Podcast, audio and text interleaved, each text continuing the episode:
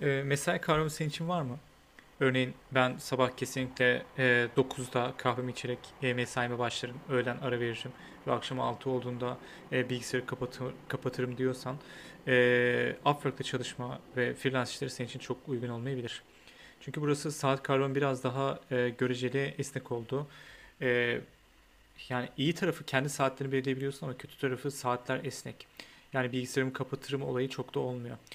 Eğer birden fazla saat diliminde ve farklı ülkelerde müşterilerle çalışıyorsan hele e, belki gece uyanıp çalışman bile gerekebiliyor.